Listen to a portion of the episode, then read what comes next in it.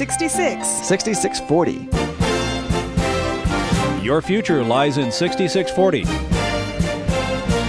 66 books by 40 authors, and yet we now discover it's an integrated message system from outside our time domain. Welcome to 6640, the ministry outreach of Koinonia House and Koinonia Institute. Today's Bible teacher is Chuck Missler, connecting the Bible to your life and the world around you.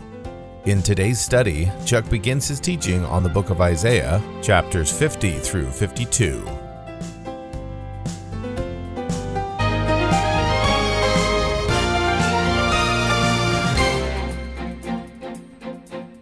So we are in chapter 50, right? Book of Isaiah. And let me warn you, my friends. You know, often we get into a Bible study with Chuck Missler and we get into way out left field kind of stuff. And I have to admit that I sometimes, you know, sort of look for mischief and things, and it's kind of fun. But in Isaiah, you don't need to.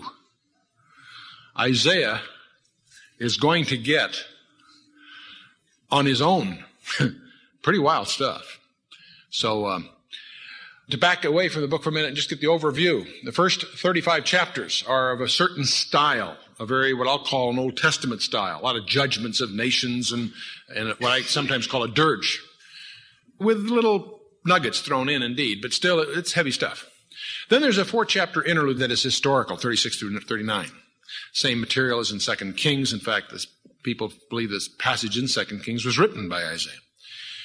But now we, we hit chapter 40, we're at a turning point, change of style. Very, very messianic. Increasingly so. Orchestrated like a symphony. A little hint of a theme. And then a little later it surfaces again a little louder and then louder and it's coming. The crescendo is going to be chapter 53. And I, I will probably hit that next week. It'll be a suitable climax. We'll need a break after chapter 53 some scholars call it the Holy of Holies of the Old Testament. Chapter 50 and 51 and 52 are building up to that climax. So be prepared for some interesting stuff. Book of Isaiah, written, of course, by Isaiah. And again, just to remind you, and I mention this because there may be new people here, don't let anyone tell you that there were two Isaiahs. That's utter nonsense. How do I know that? From John 12. John 12 quotes from Isaiah 6 and Isaiah 53 and attributes them both to the same Isaiah. So those of you that have heard these pseudo intellectual tales of two Isaiahs, dismiss it as intellectual arrogance. I've come to the conclusion the more PhDs you see after a name, each one is a sign of insecurity. Piled higher and deeper, someone says. Somebody else says it means phenomenally dumb, but whatever. Your guide to the Bible is the Bible. It's not Chuck Missler or some guy on the TV or the radio. Your guide to the Bible is the Bible, the Holy Spirit. And there isn't any heresy I've run into that isn't anticipated by the Holy Spirit specifically.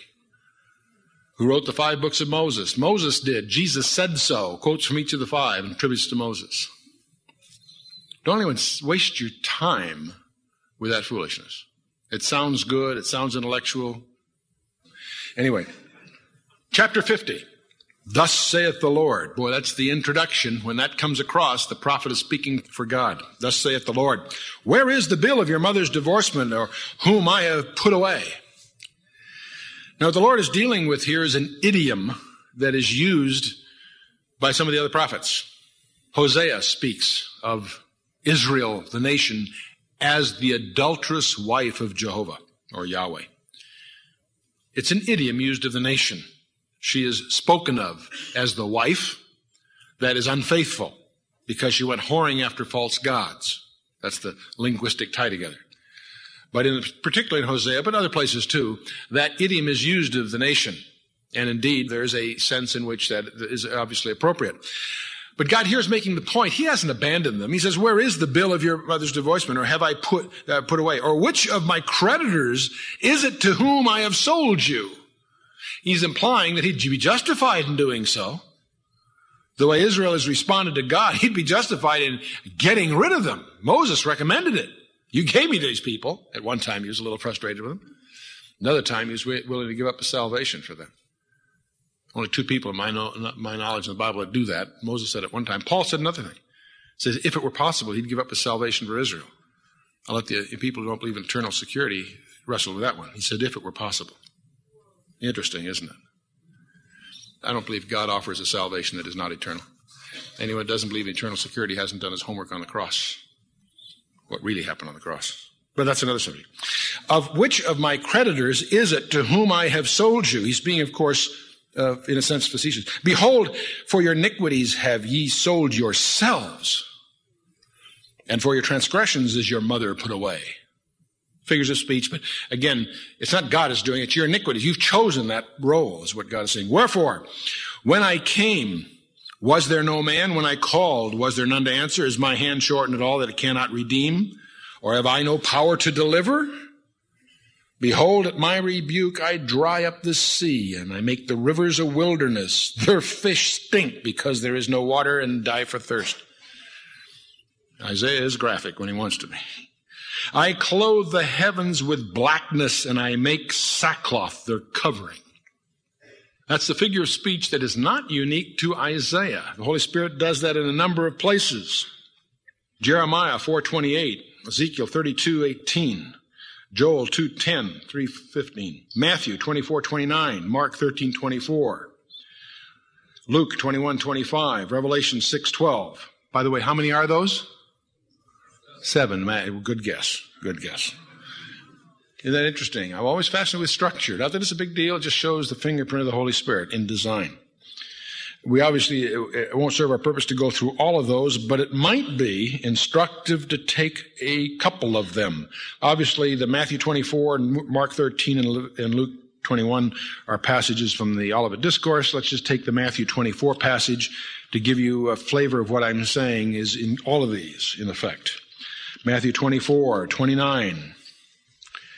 Immediately after the tribulation of those days shall the sun be darkened, the moon shall not give its light, and the stars shall fall from heaven, and the powers of the heaven shall be shaken. And then shall appear the sign of the Son of Man in heaven, and then shall all the tribes of the earth mourn, and they shall see the Son of Man coming in the clouds of heaven with power and great glory. So there's a prophetic sign. Watch for it. I'm kidding, of course. That's, has that happened? There are those that say this Matthew 24 is already fulfilled. The abomination of desolation happened in 70 AD. Well, if that's the case, there's an awful lot of other things that seem to have to be allegorized. No, no. Abomination of desolation has not happened yet. It is about to happen. I mean, that is, it's yet future. And what we're talking about here is after the tribulation. Now, we might also see the same kind of language in Revelation chapter 6. I'm just picking a couple out of the seven that I rattled off. But let's take Revelation chapter 6, picking up at verse 12. And I beheld when he had opened the sixth seal. The Son of Man has the seven sealed book in his hand. He's opening the seals. He's opened five of them. And when he gets to the sixth seal, lo, there was a great earthquake, and the sun became black as sackcloth. There's that phrase again. The sackcloth of hair. And the moon became like blood. And the stars of heaven fell unto the earth, even as a fig tree casteth her untimely figs when she is shaken of by a mighty wind. And the heaven departed as a scroll when it is rolled together. There's that phrase again. Idioms from tensor calculus, talking about the very curvilinear aspect of space, strangely enough, here, when it's rolled together. And every mountain and island were moved out of their places. Interesting allusion to fig trees. I'll let you run with that one. But notice the sackcloth of hair, the same idiom that Isaiah uses here in chapter 50, verse 3. I clothe the heavens with blackness and make the sackcloth their covering. Interesting phrase. I don't mean to make too much of these things, but I think it's fascinating to see the vocabulary of the Holy Spirit pervade Isaiah, eight centuries before Christ was born, or the book of Revelation by John. You see his craftsmanship, his handiwork shows through. Dramatic, dramatic changes on the horizon. But these things occur at the end of the 70th week of Daniel, the climax of the day of Jehovah, or the day of Yahweh, if you will, the day of the Lord. End of the tribulation. That's at the end of the seven year period, the last half of which is the tribulation. The Tribulation is not seven years, it's three and a half years, the last half of the 70th week of Daniel. And for lots of reasons, the 70th week of Daniel can't start until some other circumstances occur which have to follow the rapture at least in one person's view. Don't take my word for it, check it out. But for what it's worth, that's the, the viewpoint I hold. Verse 4 The Lord God hath given me the tongue of the learned or disciples, that I should know how to speak a word in season to him who is weary. He awaketh morning by morning, he waketh mine ear to hear like the learned or like the disciple. The Lord God hath given me the tongue of the learned. Has the Lord given you the tongue of the learned? You know, it's interesting in the book of Acts, just to pick one of many, many examples, but let's just take one as an example. Philip is in Samaria, having a revival. Things are going great. People are coming to the Lord. It's fabulous. The Lord says, go down to Gaza to the wilderness. Philip doesn't say why. I mean, everything's going well here. You want me to go out in the de- you know, desert? No, he doesn't. He just goes, right? When he gets there, he finds the Ethiopian treasurer. Big entourage. The guy was accountable for all the wealth of Ethiopia. He didn't travel alone. We always see little sketches in Sunday school books of this guy in a chariot. Hey, there was a caravan, bodyguards, a whole entourage. And this guy apparently had visited Jerusalem. What did he find in Jerusalem? Dead formalism, emptiness, procedures without meaning. They gave him a tour. He, a guy like that, they gave him the grand tour, right? Showed him the treasures of the temple. I always like to visualize him saying, Well, how come this torn here from the top to bottom? But that's another. but he came away apparently discouraged, but he apparently did come away. If he didn't have it before, he apparently acquired in Jerusalem some uh, scrolls of the Old Testament. All of them, or at least uh, anyway, he was reading Isaiah. Reading Isaiah 53, it turns out, the one we're going to study next week. And uh, Philip has the guts, the chutzpah, if I may, to go to him and say, Do you understand what you're reading? He says, How can I unless I be guided? has him come up and, and Philip shows him the Messiah out of Isaiah 53. Could you have done that? See, one of the things, you know, we always talk about the idea that, okay, you know, to really be a witness for the Lord, you have to be open to it, you got to respond to his call and so forth. Great. Something else you got to do that we often sort of overlook. Philip had done his homework. Philip knew Isaiah 53. He was able, and probably, and obviously a lot more. That happened to be what the guy needed, and that happened to be what Philip was able to do. Now you can say, well, gee, the Holy Spirit enlightened him. Yeah, I'm sure he did, and yet don't dismiss the fact that he'd done his homework. The Lord God hath given me the tongue of the learned, that I should know how to speak a word in season to him who is weary. Among the many things we'll talk about tonight, I want to leave that thought with you. Have you done your homework? There's no cliche on the street. They say that luck is when opportunity meets preparation. Well, how do you get lucky? Be prepared. The opportunities will come. Are you prepared? Have you done your homework? Have you done your homework? It's not a spectator sport, my friends. It's a grand adventure. That means you participate. And you participate. Lord God hath given me the tongue of the learned that I should know how to speak a word in season. Oh, a word in season to him who is weary. Boy, I can't tell you what a word in season can mean when you're weary. As you know, we've gone through a pretty tough year. I was greeted in the back by an old friend, and he made an interesting observation. He says, Chuck, I've known you for a long time. I've never seen you happier. He's absolutely. I've never been more broke. I've never worked harder, but we've never been happier. And uh, praise God. But boy, what, what the encouragement of an old friend means. And the letters I've gotten from you people. Incredible. Incredible. I can't tell you what that means. Speak a word in season to him who is weary. He awaketh morning by morning. He waketh mine ear to hear like the learned. Morning by morning is actually a Hebrew phrase meaning continually, but that's okay. We get the, we get the gist of it. The Lord God hath pierced mine ear, or opened, but pierced my ear. And I was not rebellious, neither turned backward. Piercing of the ear. This isn't speaking of opening the ear so you can hear better, although that wouldn't hurt the meaning, but that's not what I think it says. I think the piercing of the ear refers to something else. It has to do with a procedure. It alludes to a procedure where, in those days, if you were in debt and you indentured yourself in servitude to pay the debt, your servitude would end at one of two occasions, either when you paid your contract out or if the Jubilee year fell. And that, of course, probably reflected in the contract because they all knew when that was supposed to happen. So the point is, is that at that point, you in theory would be free to go. However, in real life, it turned out often the servant by then was so, so enjoyed the hospitality of the household that he voluntarily chose to serve the house for the rest of his life. And they called that kind of a servant a bond slave. It was a, it was a position of merit. The ceremony that established the relationship was to take an awl, or what you and I might call an ice pick, a sharp instrument, and pierce the ear to the doorpost of the house. You girls do it all the time, don't you? Right? Maybe you don't do it to a doorpost, you know. The idea of the symbolism was that the person became bonded to the house, the household, see? And so uh, then he became what's called a bond slave, or in the Greek, the doulos. And and uh, being pierced, they often, uh, you know, they'd wear a ring. It was a, it was a it was a badge of merit. A, a, it was rank. He wasn't a menial servant of servitude. He was a bond slave. He wore that with pride. And it's interesting that Paul and John both use the term bondslave of themselves, bondslave of Jesus Christ. It's interesting the book of Revelation was not written to the saints. Well, it was, but it was really written to the doulos, the bond servants of Jesus Christ. Are you a bond servant? Are you really a bond servant? Have you given yourself to the servitude of the Lord, Lordship of Jesus Christ? See, then the Lord God hath pierced mine ear, and I was not rebellious, neither turned backward.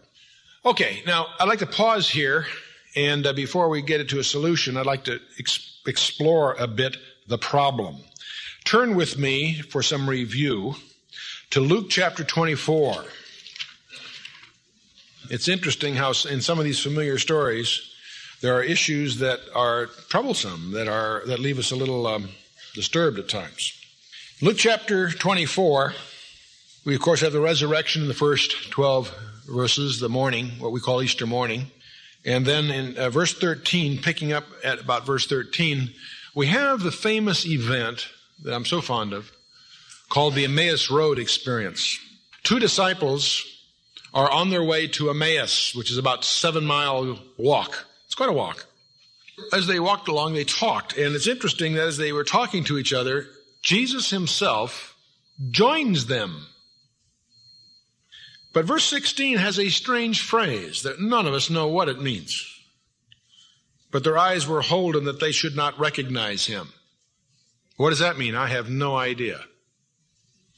Some scholars say, well, they were supernaturally veiled, so they couldn't see who Christ was. Well, that's a possibility. I don't reject it. But I am tri- I'm intrigued because these two disciples were disciples. They're not, they're not of the twelve, perhaps, but they were followers of Jesus Christ. In fact, they're quite upset because they're walking along and they're really blue. They're really down. They're really discouraged over the events of the recent days. And Jesus says to them, What manner of communication are these that you have with one another as you walk and are sad? What's the problem, guys? One of them, whose name was Cleopas, answering said to him, Art thou only a stranger in Jerusalem? Hast thou not known the things which are come to pass in these days? And Jesus says, I love it. What things? you know, like what's new, you know? what things? Jesus is very, I find him very amusing here because he talks about himself later in the third person. The Lord Jesus Christ talking about himself in the third person. I think it's interesting.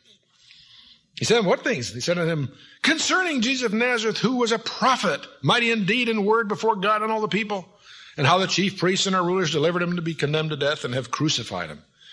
And we'd hoped it had been he who would have redeemed Israel. And besides all this, today is the third day since these things were done. Yea, and certain women also in our company amazed us who were early at the sepulchre, and they found not his body. They came saying, they'd also seen a vision of angels who said he was alive. And certain of those who were with us went to the sepulchre and found it even as the women had said, but him they saw not.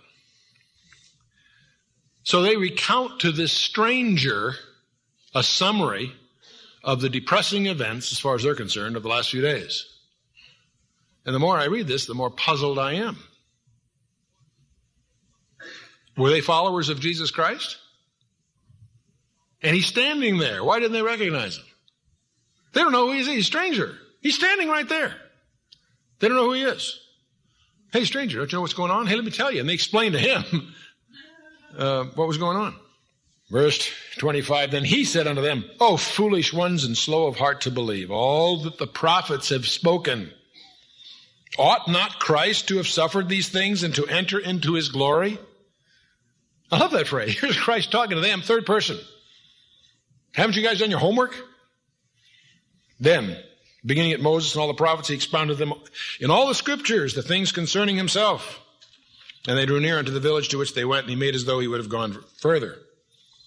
But they constrained him, saying, Abide with us, for it is toward evening, and the day is far spent. And he went in to tarry with them. So here's a guy they spent seven miles walking with, and he gave them an Old Testament Bible study on prophecy.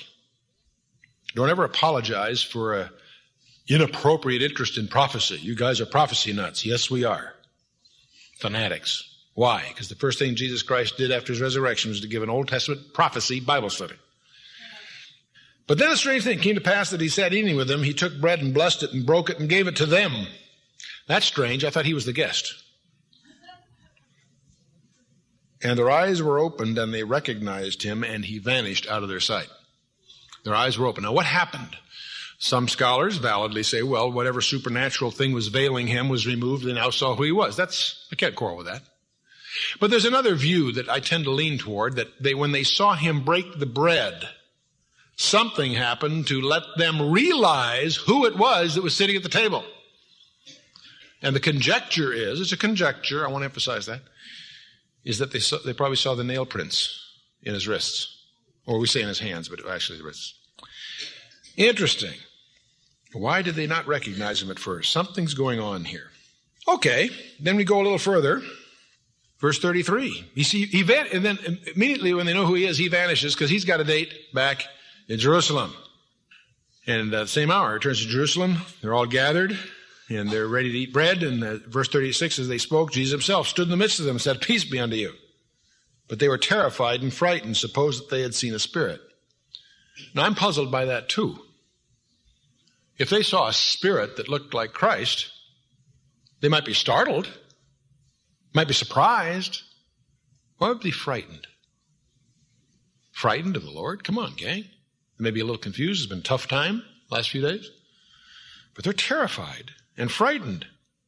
He said, Why are you troubled? Why do you, why do thoughts arise in your hearts? Behold, my hands and my feet, that it is I myself. Here again, he identifies himself. He apparently needs to with his hands and his feet. As I'm, eh, eh, behold my hands and my feet, it is I myself. Handle me and see. A spirit hath not flesh and bones as ye see me have. He's tangible. He's not an ephemeral, you know, holographic image or something. He is tangible. You know that several. He said, first of all, spirit has not flesh and bones as ye see me have. Doesn't say flesh and blood, flesh and bones as ye see me have. And we had thus spoken, he showed them his hands and his feet, and while they yet believed, while they yet believed not, for joy and wondered, he said to them, have you anything to eat? you know, uh, it's not your run-of-the-mill ghost says, hey, I'm hungry, you got something to eat, you know. No, no. He's tangible. His resurrection body. But there's something about him that bothers them. He has to show them his wounds to confirm who it is that's standing before him. Rather interesting. Let's pop over to John chapter 20. And again, we're in a post-resurrection uh, period here. Mary Magdalene, verse 11. Mary stood outside of the sepulchre weeping. And as she wept, she stooped down and looked in the sepulchre and seeth two angels sitting, one at the head and the other at the feet, where the body of Jesus had lain. They said unto her, Woman, why weepest thou? She said them, Because they have taken away my Lord. I love that. My Lord. Not the Lord. My Lord. Can you say that? Is he your Lord? And I know not where they have laid him. And when she had thus said, she turned herself back and saw Jesus standing and knew not that it was Jesus. This is Mary Magdalene. She worshiped him like probably none other. Like probably none other. And she didn't know it was Jesus. Jesus said unto her, Woman, why weepest thou? Whom seekest thou? She, supposing him to be the gardener. That interests me for several reasons. First of all, she just assumes he's some kind of hireling. She doesn't know who he is. It's also interesting that the first gardener blew it. A guy by the name of Adam. this gardener undid what Adam screwed up. Kind of interesting phrase. She thought he was a gardener. I like that. She thinking the gardener saith unto him, Sir, if thou have borne him from here, tell me where thou hast laid him, and I will take him away. Now I'd like to see that. This kid, this gal, is going to take the body. Show me where he is. I'm going to take him away. I know where going to take him. But you can just see where she's coming from. Then verse 16, Jesus saith unto her, Mary. She turned herself and said unto him, Rabboni, which is to say, Master. Interesting passage. Question I have for you tonight is I'm puzzled. The, the, the, the disciples on the Emmaus Road don't recognize him. In the upper room, they don't recognize him because he, he uh, has to show them his, his wounds to, to verify his identity. Here's Mary, who loved him, doesn't recognize him in the garden until she really hears his voice, apparently. My conjecture is that it was the voice that tipped her off. But something's wrong here. You've been listening to 6640, the ministry outreach of Koinonia House and Koinonia Institute. Today's Bible teacher was Chuck Missler, teaching through the book of Isaiah. Download the new K House TV app to access an ever growing collection of free resources. Visit the Apple or Android App Store or search K House TV on your Roku or Fire TV streaming device. Thank you for listening to 6640 and for your continued prayerful support of this ministry.